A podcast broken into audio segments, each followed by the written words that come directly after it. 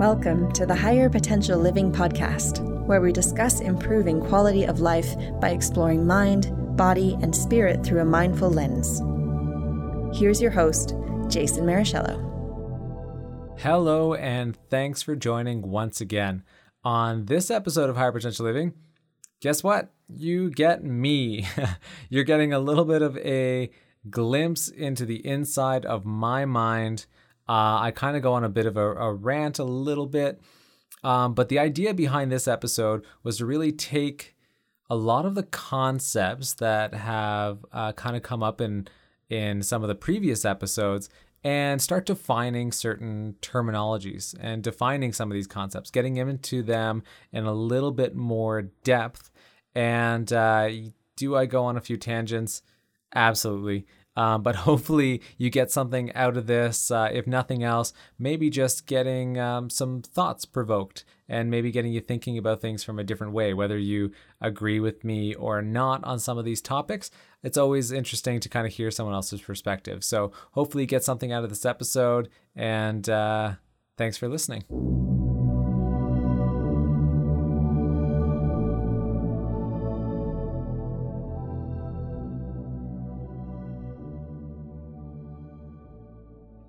Hello and welcome everyone on this episode of Higher Potential Living.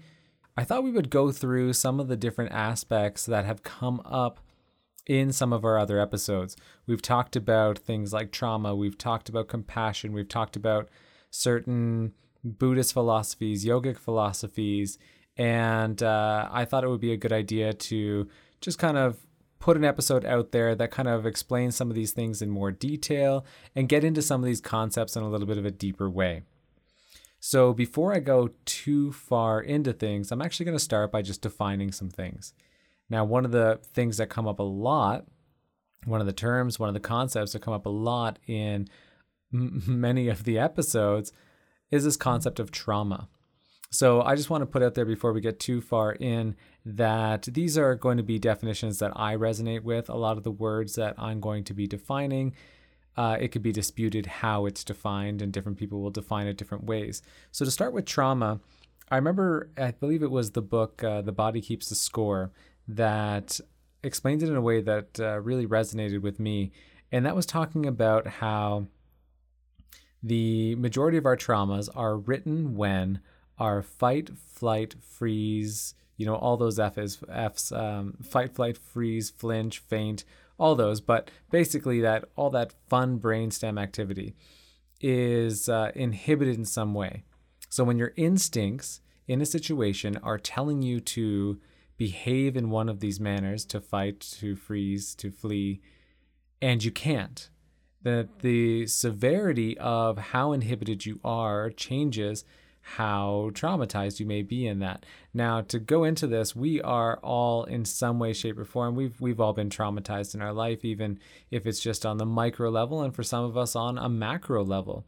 So I want you to think about that just in your life. Think about moments where you know it can be it could be something small it could be where say you work in an office and you find out one day that all of the recycling from the bins ends up just going into the garbage at the end of it. Now, you may see that and you may think, oh, I really want to fight. I really want to make a stand, say something about that. But if you have a fear, if you have a fear of losing your job, of the you know labels and stigma that might come from causing some sort of a fuss about that, then you may just kind of like bite your tongue and hold that in a little bit. And, you know, we have similar experiences to this in our relationships of all kinds. But that is one of those ways that you would be inhibiting your instinct to respond in a certain way. In this case, maybe it was fight. A more tangible example if you were in a car accident and you want to flee the car and say you're able to, you get to the side, you realize, oh man, that car is pretty beat up. It may shake you up a little bit still because there could be all kinds of uh, other fears that are triggered in that moment.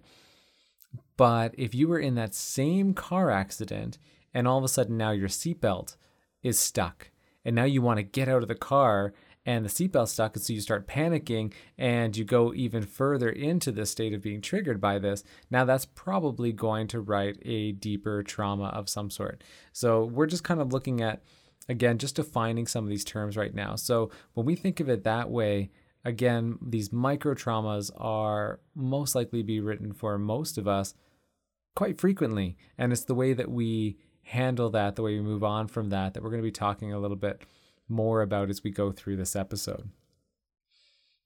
Now, something else that I want to to define is going to be psychosomatics. Now, psychosomatics is kind of uh, it came up in my episode with Amanda, came up definitely in my episode with Natasha. We're talking about how trauma is written. Now, this comes into play a lot from our Eastern philosophy, comes up with um, Buddhism, it comes up with the yogic philosophies that our mind and body are essentially one. So if you are having trauma to the body, that that's getting written on the mind, and if you are having trauma to the mind, that somehow that's getting written in the body. Now, if we can get behind that, the really cool thing is that we can then use either the mind or the body to try to heal these traumas as well. So, you know, there's been some really interesting research out there that shows that uh, children who either have severe cases of neglect or maybe abuse are much more likely to develop asthma. So, this is a case where that physical trauma or mental trauma can show up physically. There's been all kinds of other cases. So, say that car accident case where you couldn't get the car or the seatbelt unstuck, that could manifest in someone being really hunched over, maybe having an uncharacteristic shortness of breath. Despite the fact that their lungs were not damaged, they may not use their chest. They may end up hunching over. They may take on a different posture just because they've written that trauma of being stuck, congested, all in the chest, and that remains, and a part of their mind still has this feeling as if they're still stuck. So that's that whole psychosomatic kind of thing, and uh, we've talked about that a few times as well we're going to talk about uh, we're going to talk about compassion in this episode as well. And one of the things I really want to mention when I'm talking about compassion is this idea of compassion fatigue. Now, compassion fatigue, by my definition, doesn't really exist, or at least when we're we think we're experiencing compassion fatigue, a couple different things could be happening. So to def- kind of get into that a little bit more, let's look at compassion. So, compassion is by its nature infinite. You, uh, if you imagine yourself like a candle and you are just letting out all of that light, that is your compassion. This is a byproduct of you being in that state of being. And anyone or anything that comes within the radius of that light is going to get that light shone on it. And you can light many other candles with one candle, and it doesn't take away from that initial candle. So that could be you. You could be out there lighting these lights, you could be out there shining that light on others, and it's not taking away from you. Now, I want you to imagine, and maybe you have some tangible experiences with this, if you were to all of a sudden try to limit who gets that light. So now your light's shining everywhere. You're just happy. You're going about your day. But there's certain people who are like, you know what? No, I don't want them. They don't deserve it. Uh, I don't want them to experience any joy out of the things that I'm doing. This is where it can start to be pretty exhausting. Because imagine if you had this candle and you're trying to cup your hand around the light, try to allow it to only shine on certain people and not on others that kind of like limited shining of your compassion can be quite exhausting. Now, the other thing when people talk about compassion fatigue is I believe they're they're actually talking about empathy fatigue. Now, this is something that is real. And again, to get into that, let's talk a little bit about empathy. Empathy is one of these really, for the most part, celebrated abilities and you'll hear people say it all the time like, oh, yeah, I'm an empath. You know, it just comes naturally to me and all of this kind of stuff. And yes, it can be an amazing superpower, if you want to call it that. But it can also be a very dangerous tool. And the reason why this is, is because empathy exists when you have a means of relating to another person. So maybe a similar experience or enough of a, a enough of a relatable experience that you can actually start to feel what that person is feeling. And, you know, we think about it in terms of us feeling their pain, but what really is happening when we look at the brain under these kinds of circumstances is we're reliving our pain. And I want you to think about those in your life that, you know, say that they're really empathetic, or maybe this is you. A lot of the time, these are people who have led some pretty interesting lives, that they've gone through a lot of trauma in their life. So that gives them this huge pool of traumas to tap into when they're around someone else that ends up saying, well, you know, my my boyfriend just left me or something like that, then you empathize because you're remembering either either on a conscious or a subconscious level how it felt in your body, in your emotions, in in your ruminating thoughts, all of that how it felt when you went through your breakup or or whatever the circumstance may be. So this again, this can be really great superpower because when we can show someone, when we're sitting across from someone and we can show them that we really get them, we can build some amazing rapport. We fire all those mirroring neurons and and all of a sudden we're building this rapport which which can really help people in this process of healing. But if we are in a situation where we actually get triggered to the point where we ourselves are now in a stress state, in a stress response, and that has all of the effects that it would have, including, you know, um, affecting our metabolism and the way that we digest and receive nutrients and and our muscle tension and our white blood cell count and all of this kind of stuff if we're the type of person that has many friends and we're seeing many friends and all of our friends seem to be going through difficult times, that means that we're constantly in a stress state which you know we're reliving stress that isn't even real. It isn't even in the now any longer. It is projected stress or remembered stress from experiences that have already happened. So this is where it can be a really great tool but we want to try to learn the ways that we can manage how we're triggered and really identify what our triggers are, identify the signs or the symptoms of when we're starting to get triggered, and find some techniques and some tools that allow us to keep that distance from it a little bit so we don't quite entangle with this empathy to the point where it exhausts us. You know, so when I started doing my coaching, I I did not think that I would have, by this point in time, heard the stories I've heard, experienced the things like some of the stuff that people go through is it's mind blowing. And if I empathized with all of them, I wouldn't be able to be of much service to to any of them. So a lot of the times I keep that distance and I can sympathize with people. I can recognize that they're going through hurt and I can see the symptoms in their body and their voice, all this kind of stuff. But I'm not going to entangle uh, with that. I'm not going to allow it to trigger my own hurts. And there's ways that we can we can deal with this, and maybe those are for different podcasts. You know, we we've used the term on this show before of doing the shadow work and all this, and a lot of the times that's us coming to terms with our own traumas so that we can again recognize them. We can shine some light on them so we can say ah yes i remember when i was there but man what what growth came from that. And that's when we can get into some of this amazing like post traumatic growth as well. So we talked a little bit about compassion. We talked about empathy. Um, i want to talk a little bit about i want to talk a little bit about acceptance as well because I feel like acceptance is something that is associated with a positive attribute, when I believe acceptance by its very nature is rather neutral.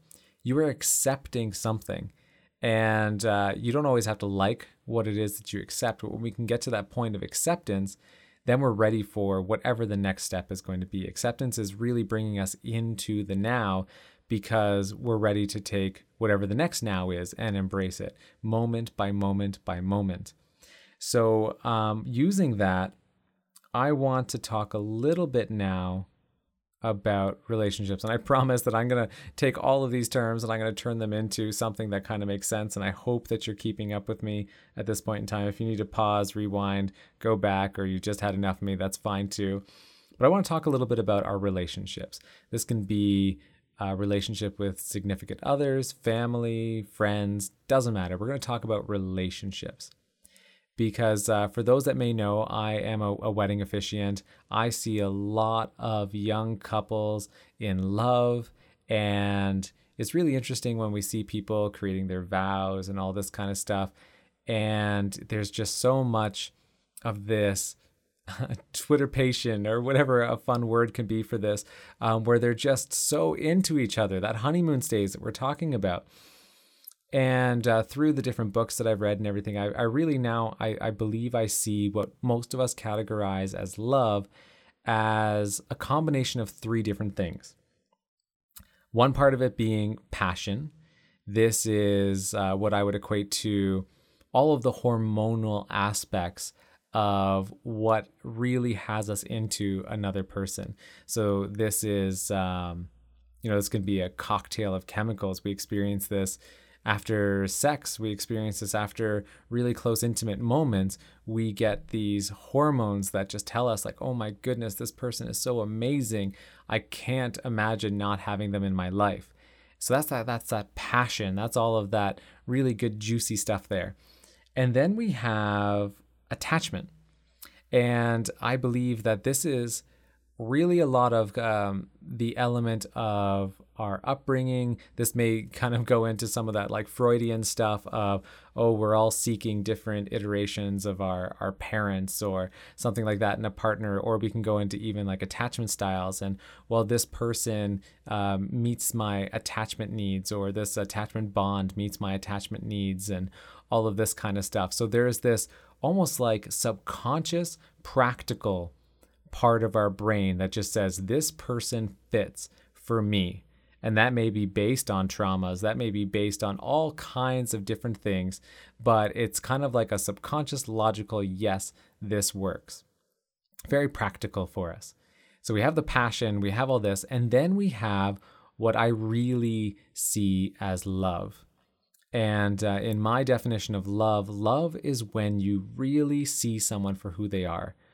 You really get to know them. You take the time to get to know them. You you would see what we would consider their their quirks, what some people may consider their flaws. Those are the things that they they often hold back, they hide for long periods of time. Maybe it's their flatulence or their weird rituals when they wake up in the morning. Whatever it is, you really get to know that about a person and then you accept them for it.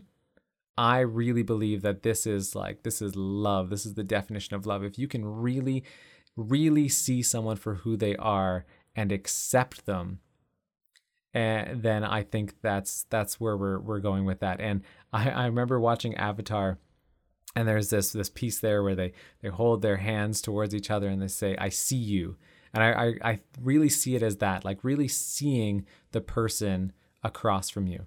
Now, again, this is where this idea of acceptance isn't always necessarily something that you like, because I believe that you can love somebody, really love them, but may not want them in your life in certain capacities. Maybe if you really love someone, you see them for who they are, you accept them for who they are. That means you don't want to change them, you're not trying to turn them into somebody else. But then you recognize, well, maybe you, as you are, which is perfect, is just not super compatible to be in a romantic relationship with me. Maybe we're compatible to be friends or or secondary partners or whatever your your lifestyle brings you to those conclusions for. So thinking about accepting someone we can also flip it around and think about wanting to be accepted by people. And again, we have these fears to really let people see us for who we are. It's almost as if we build this image in our mind that unless I show people otherwise, they are going to think that I am an amazing dancer, an amazing singer, that I have I don't know, a fantastic body, all these kinds of things, if we just don't let them see to the contrary, then this is what they're going to believe. So, you know, we're terrified to sing in front of other people because we don't want them to know that we don't always sing on key. Or we're terrified to dance in front of people because no, no, no, I'm going to look silly and all this. But again, this idea of really being accepted for who we are, truly feeling loved, could only happen when we let people see us for who we are. Let them hear how you sing, let them see how you dance. I know I know for myself, one of the hardest things that I had to uh, let people see about me was, or or learn about me was my um, lack of skill in reading. Reading out loud for me is a very challenging thing, and so I would always find excuses of why not to do that. And it wasn't until I myself learned to love myself and accept myself and recognize, yeah, you know what? I have other strengths. I speak quite well and I can carry on conversation pretty well and I make friends quite well and all this that I learned to love myself and accept and embrace my my issues with reading and spelling and all of that kind of stuff. And now when people um, now when I'm I'm around people or in front of people, I just own it. I'll, I'll be reading or I'll be in put in a situation where I was like, you know what, I want this person to really see who I am. So I find a situation where I read in front of them and let them see what that's like for me. Because when we want to see an entire person, we we find these situations that we really get to see the whole picture. There was actually a really interesting uh, the book *Sapiens* talks about intimacy in a really interesting way. I remember when I read that book, it was quite impactful to me. And they talk about how in original bands of people. Now, of course, this is from an anthropological study, but original bands of people were in uh, intimate groups that usually wouldn't go past about 20 people. It's believed that when we get beyond 20, we can't be so intimate any longer. And this idea of intimacy is that you are in this group and I imagine that we're we're practically apes in our mentality at this point in time, and we're socially grooming. We're spending all of our time around each other. You know, we probably have multiple of us sharing a shelter. So you get to see and know everything about that person because you're spending so much time. So imagine a whole friend group of like 20 people truly loving each other, truly accepting each other for who they are, you would have no need for all of that ego. You wouldn't have to worry about like sugarcoating the way that you said something because yo you don't want to you don't want to rattle the cage or anything like that. It would be free flowing dialogue. It would be free expression of who you are. You'd fart when you needed to fart. You would do whatever other bodily functions you needed to do, and it would be fully accepted. Everyone would be used to each other's bodies, so they wouldn't be worried about, oh, I gotta suck it in every time I take my shirt off or flex my muscles or something like that. Everyone would know who you are. And just imagine how liberating that would feel if you can really be yourself. So I want you to I want you to think about this for a second and even ask yourself do you allow yourself to be who you are even to you? When was the last time you just looked at yourself, even in the mirror, without sucking it in or flexing or something like that? Have you spent time really getting to know who you are? What are the things that you like to do? What are the things that you don't like to do? What are the things that trigger you? Where where do you feel anger come from? Where does sadness come from? Like really getting to know you and then telling yourself that you love yourself, then accepting all of that. I, I work with a lot of people, and by the time they they come to me as a, a mindfulness coach or a coach in other capacities, I find so often people are comparing themselves to others they will they will be trying to uh, learn the way other people learn. They want their memory to work the way other people's memory works. They want to be able to perform or function in the way that other people perform and function instead of really learning who they are and okay great these are my superpowers these are where i maybe um, could use a little bit of development on but how do i harness what i have what i can do to really make the most out of my living experience in my life so to go back to i know i kind of went on a bit of a tangent there but to go back to this idea of these three areas of love the passion, the attachment, and the the what we'll call the true love, um, or that acceptance, I want you to think about the relationships that you have. Now, pretty much all healthy relationships have a give and take of what you're both getting out of a relationship, right? For us to be in a relationship or want to be in a relationship, it's because we get something from it. And that sounds really selfish, but that's kind of the truth of the matter, especially if you go back again back to our ancestors and and we're all helping each other in community and there's something to be said about that. So think about your relationships, your closest relationships. And think about those three areas. Who do you like think about the passion that maybe exists in some of your relationships? And think about how that feels and how that feels different than maybe those that you have that attachment bond with. So, this attachment bond could be like that practical element of being with that individual. It feels right. They they meet your your idea of security or they complement your anxiousness or they complement the ability to give you space when you need it but also act as a safe haven for you so think about those who are attachment bonds for you and think about how that feels to have those bonds being met. And I don't know about you, but for me, those feel so different. The passion is hot. You can feel that uh, Kundalini energy just like coming from that one point, coming up through the body. It's uh, comes in waves where I feel like that attachment bond element is very secure. It's that idea of being grounded with another individual. And again, this can be with with friends as well. You can feel passion towards your friends as well if you if you like to do activities together or um, something like that that really gets your your heart pumping. That's totally another form of passion as well. And then think about those that you can say, yes, I know them and I accept them. And then think about the relationships you have where you truly feel seen and accepted. And think about how that feels. Because often, a lot of the times when we're talking about finding ourselves, a lot of my clients they'll come to me and they say that they they feel lost, and uh, you know we've all heard of the idea of a midlife crisis. Well, oftentimes uh, we don't usually talk about the quarter life or the three quarter life crisis, and all of these crises happen when we lose our sense of identity. And that's often because we're associating our identity with things.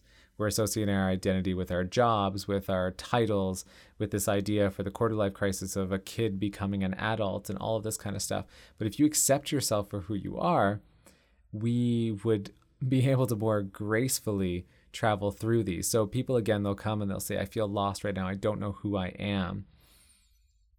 And going through that process of discovering who you are can be quite challenging because over our lifetime, right, we have to accept we talked about traumas, we talked about how easy those traumas are written.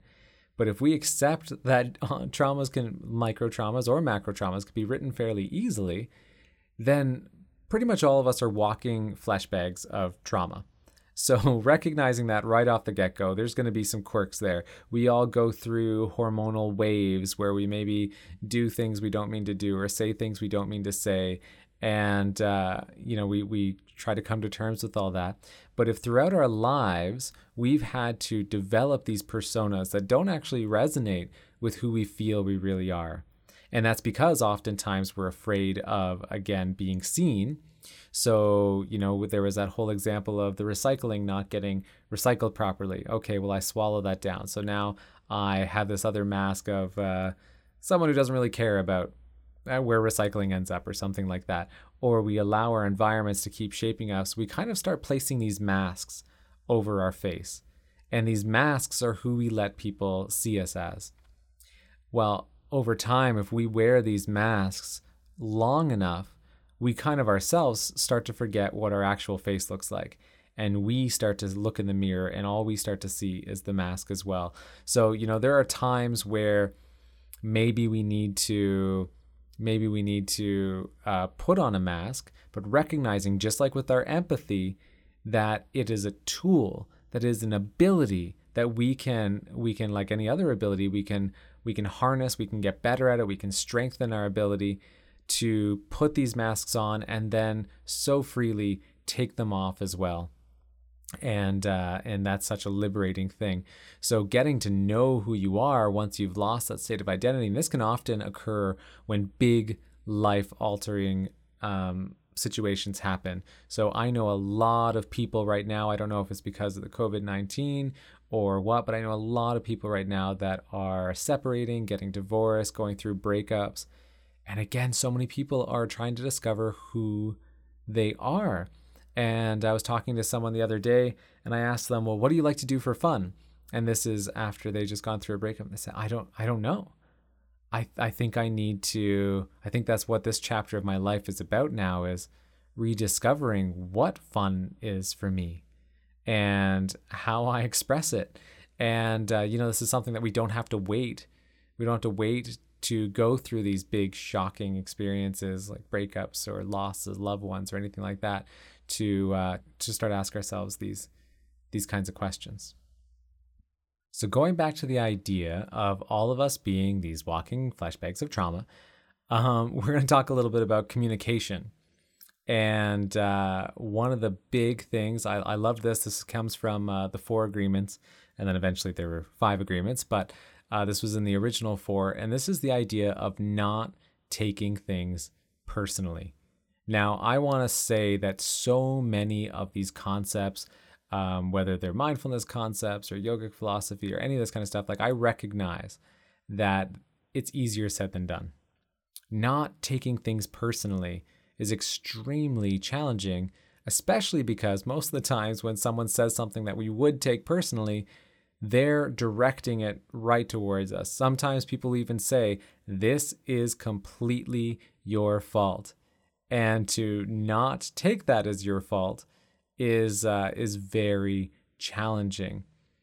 But so often in our interactions with people, what leads to conflict, what leads to tension within communication, is very seldom ever about that very conversation. Like pretty much all of our confrontations, all of our conflicts are all about that idea of the straw that broke the camel's back if if we imagine that someone I don't know, someone calls you in my case, I have no hair on my head. If someone called me baldy once, like, "Oh, yeah. Huh, okay. Yeah, I am bald." Ha ha ha. Something like that. But it's when it happens over and over and over again till there's that one person that just happens to be the lucky number 99 person that said that and now you snap on them and you maybe you start crying and and you I can't believe you said that to me and that's that's so hurtful. Again, if it was the first time, it wouldn't be that hurtful. Trust me, I was I was picked on quite a bit uh, growing up. And I remember a lot of the insults and a lot of the things that people would say to me the first time you hear it, you brush it off. Second time, sure, you brush it off. But over time, it's that continuous strain on us that often leads to it. And and you know, again, think of so many of the conflicts that you have, it's about what's building up beneath the surface that it finally ends up kind of releasing. So even when someone says this is your fault and all this and they're they're angry and they're projecting, recognizing that you are one small piece of a much greater puzzle uh, can kind of sometimes help us not ruminate on it, not hold on to it so much because we just see, like, oh my goodness, okay, this person is experiencing hurt. This person has experienced hurt in the past, and now they're kind of projecting it. So, when we're talking about communication, obviously, we don't always have to talk about confrontation, but recognizing that sometimes it goes that way and we don't need to take these things personally even the acts that are done towards us you know again physical emotional all this that if we can take on that mantra of it's not me, it's not personal, it's not about me, and we can we can sympathize with the person, we can recognize, okay, yes, you're going through something right now. And sometimes simply saying, you know what, if something that I did hurt you, whether that was my intention or not, I'm sorry. And uh, yet, so often we have spite that comes into our conversations and to our conflicts, and spite often stops us from being able to say, "Oh, if I if I in some way contributed to your pain, I am completely sorry." But that's not saying that. That's not accepting. That's not, you know, agreeing, "Yes, this is my fault." This is just saying like for my part, my piece in this conflict or my piece in this experience, I apologize if it added to your stress. And that's a nice easy way to just say like, "Okay, yeah, you're on your journey. I'm sorry, but I'm not going to put that on my shoulders." Now, talking about communication, um, again, we're all building up to this whole thing. We've talked about traumas, we've talked about acceptance, we've talked about love, and we've talked about all these kinds of things, including all these masks and everything that we wear. I want to talk a little bit more about communication. This is going to be kind of my last topic um, because, again, this comes up this has come up in a lot of the episodes that we've had so far, and uh, I just wanted this episode to kind of flesh out a lot of the things that I've mentioned, kind of plugging in between other people's comments. So, the idea of effective communication, man, there are so many, there are so many communication uh, courses you can take, books you can read, skills that you can learn. You know, we can we can um, we can learn active listening and ways of like oh yeah mm-hmm, and repeating things back to people. So is this what you're what you're saying is is this is this what i'm understanding? And getting people to repeat things back to us. There's so many tools that we can use. But i feel like to really effectively communicate we need to honor the level of honesty that needs to come through. So again, actually, one of the uh, the four agreements was being impeccable with your word. And they talk about in there: is it kind? Is it necessary? You know, all these different um, criteria for being impeccable with your word. But I want to ask, or I want you to think about in moments where you're perhaps not particularly honest or you straight out lie. Sometimes we feel like we have to in order to in order to smooth things over, whatever. But when you are not being fully honest, what is stopping you from doing it? A lot of the times when we think about it, it boils down to a sense of fear, shame, guilt. And then if we're having those, you know, those are all learning experiences. So there have been times where you know, I've caught myself and like keep in mind I teach this kind of stuff and I still do it. So again, I'm not trying to hold anyone to any crazy standards. Where I'll catch myself in a, a bit of a confrontation. Someone will say like, "Hey, where did you put this thing?" Um, if if my if my in-laws are listening to this, here's a great example. Uh, when we were first moving in uh, to this uh, apartment that we we've established at my in-laws' place, uh, there was a lot of tools moving around and all of this kind of stuff. And I remember my father in law confronting me at one point in time and, and said, uh, Hey, I left this tool in your apartment or something. Um, do you remember where you put it? Or, you know, what'd you do with it? And I remember just for some reason there was this instinct in me to say, "Oh no, I put it I put it right back where it was supposed to go." Knowing very well that it wasn't, knowing that it was actually in like my tool bag or something like that and I kind of waited until until they turned the corner and then I grabbed the thing and then I went and I, I put it back. And I reflected on this later and just thought like why? Why would I do that? We're obviously in a bit of a chaotic time. Our tools at the time were all kind of mixed mash and all this kind of stuff. If I had just said, yeah, actually, you know what? I wasn't even thinking. I put it in my tool bag. Let me go grab that for you. Ultimately, it would have been fine. But I felt a little bit of shame at the fact of like oh my goodness jason you you got to stop doing this. You got to stop taking these tools that aren't yours and putting them into your tool bag and all this kind of stuff. So i ended up i ended up lying fibbing whatever you want to call it. So again if we think about trying to live our life with our acceptance for ourselves, we're accepting ourselves even when we make those mistakes. And if we want to try to be loved by the people around us, then show them that, yeah, we kind of sometimes make mistakes as well. We can be honest. And if people around us really accept us, really love us for who we are, then they're not going to attack us. They're not going to, you know, berate us for the next 15 minutes or anything like that. We'll be able to move forward from that place and use it as a learning experience. Okay, so this has happened a couple times now. How do we move forward trying to ensure that my tools don't end up in your tool bag anymore? And then maybe we come up with a strategy. Maybe we come up with some sort of a system or something like that. So again, if, if we could actually think of what would it feel like to communicate from a place of pure honesty, really owning the things that we do, getting rid of the shame, getting rid of the guilt, getting rid of the fear, all these things that contribute to our anxiety, to our depression, to our stress levels, and think about what that would feel like. You know, I've, I've worked with couples as well, and uh, I was I was working with a couple who had a bit of an issue because the the male in the couple um, was caught looking at other females. Well, okay, let's let's talk about that. So all of a sudden now this man is looking at these other females and uh, you know wasn't doing anything physical with them or anything like that.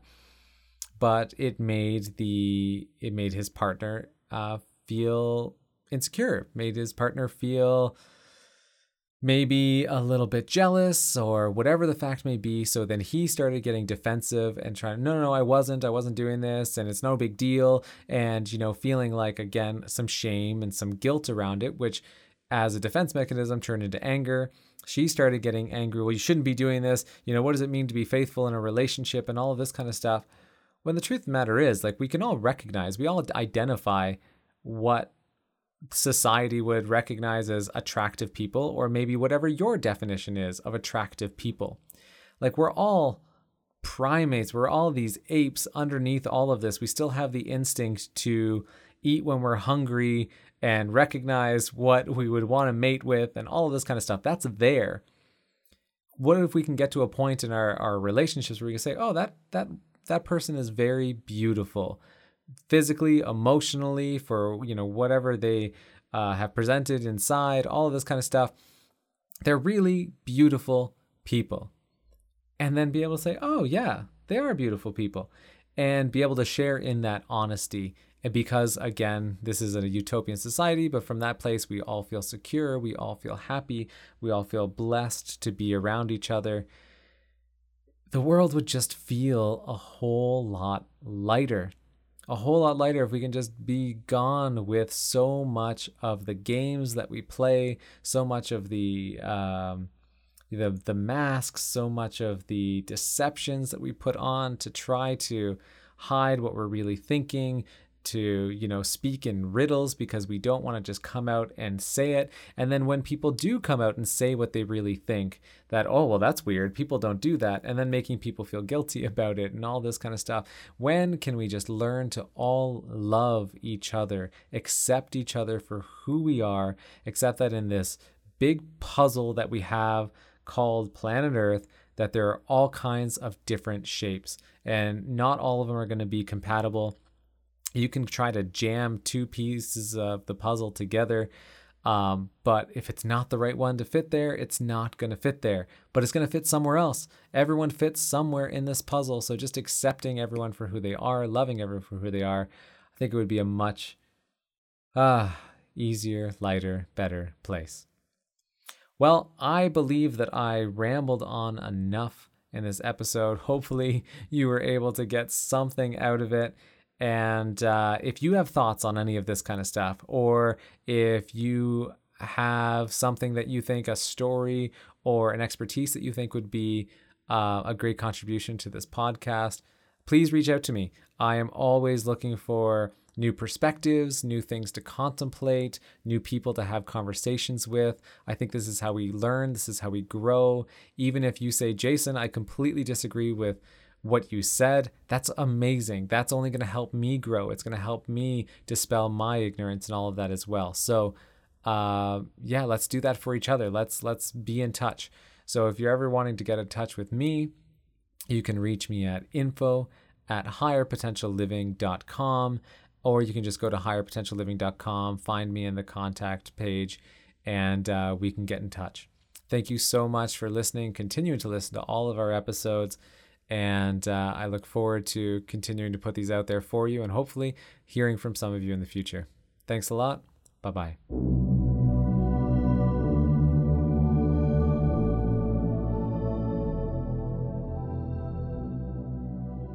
Thank you so much for listening. I hope you enjoyed this episode of Higher Potential Living podcast.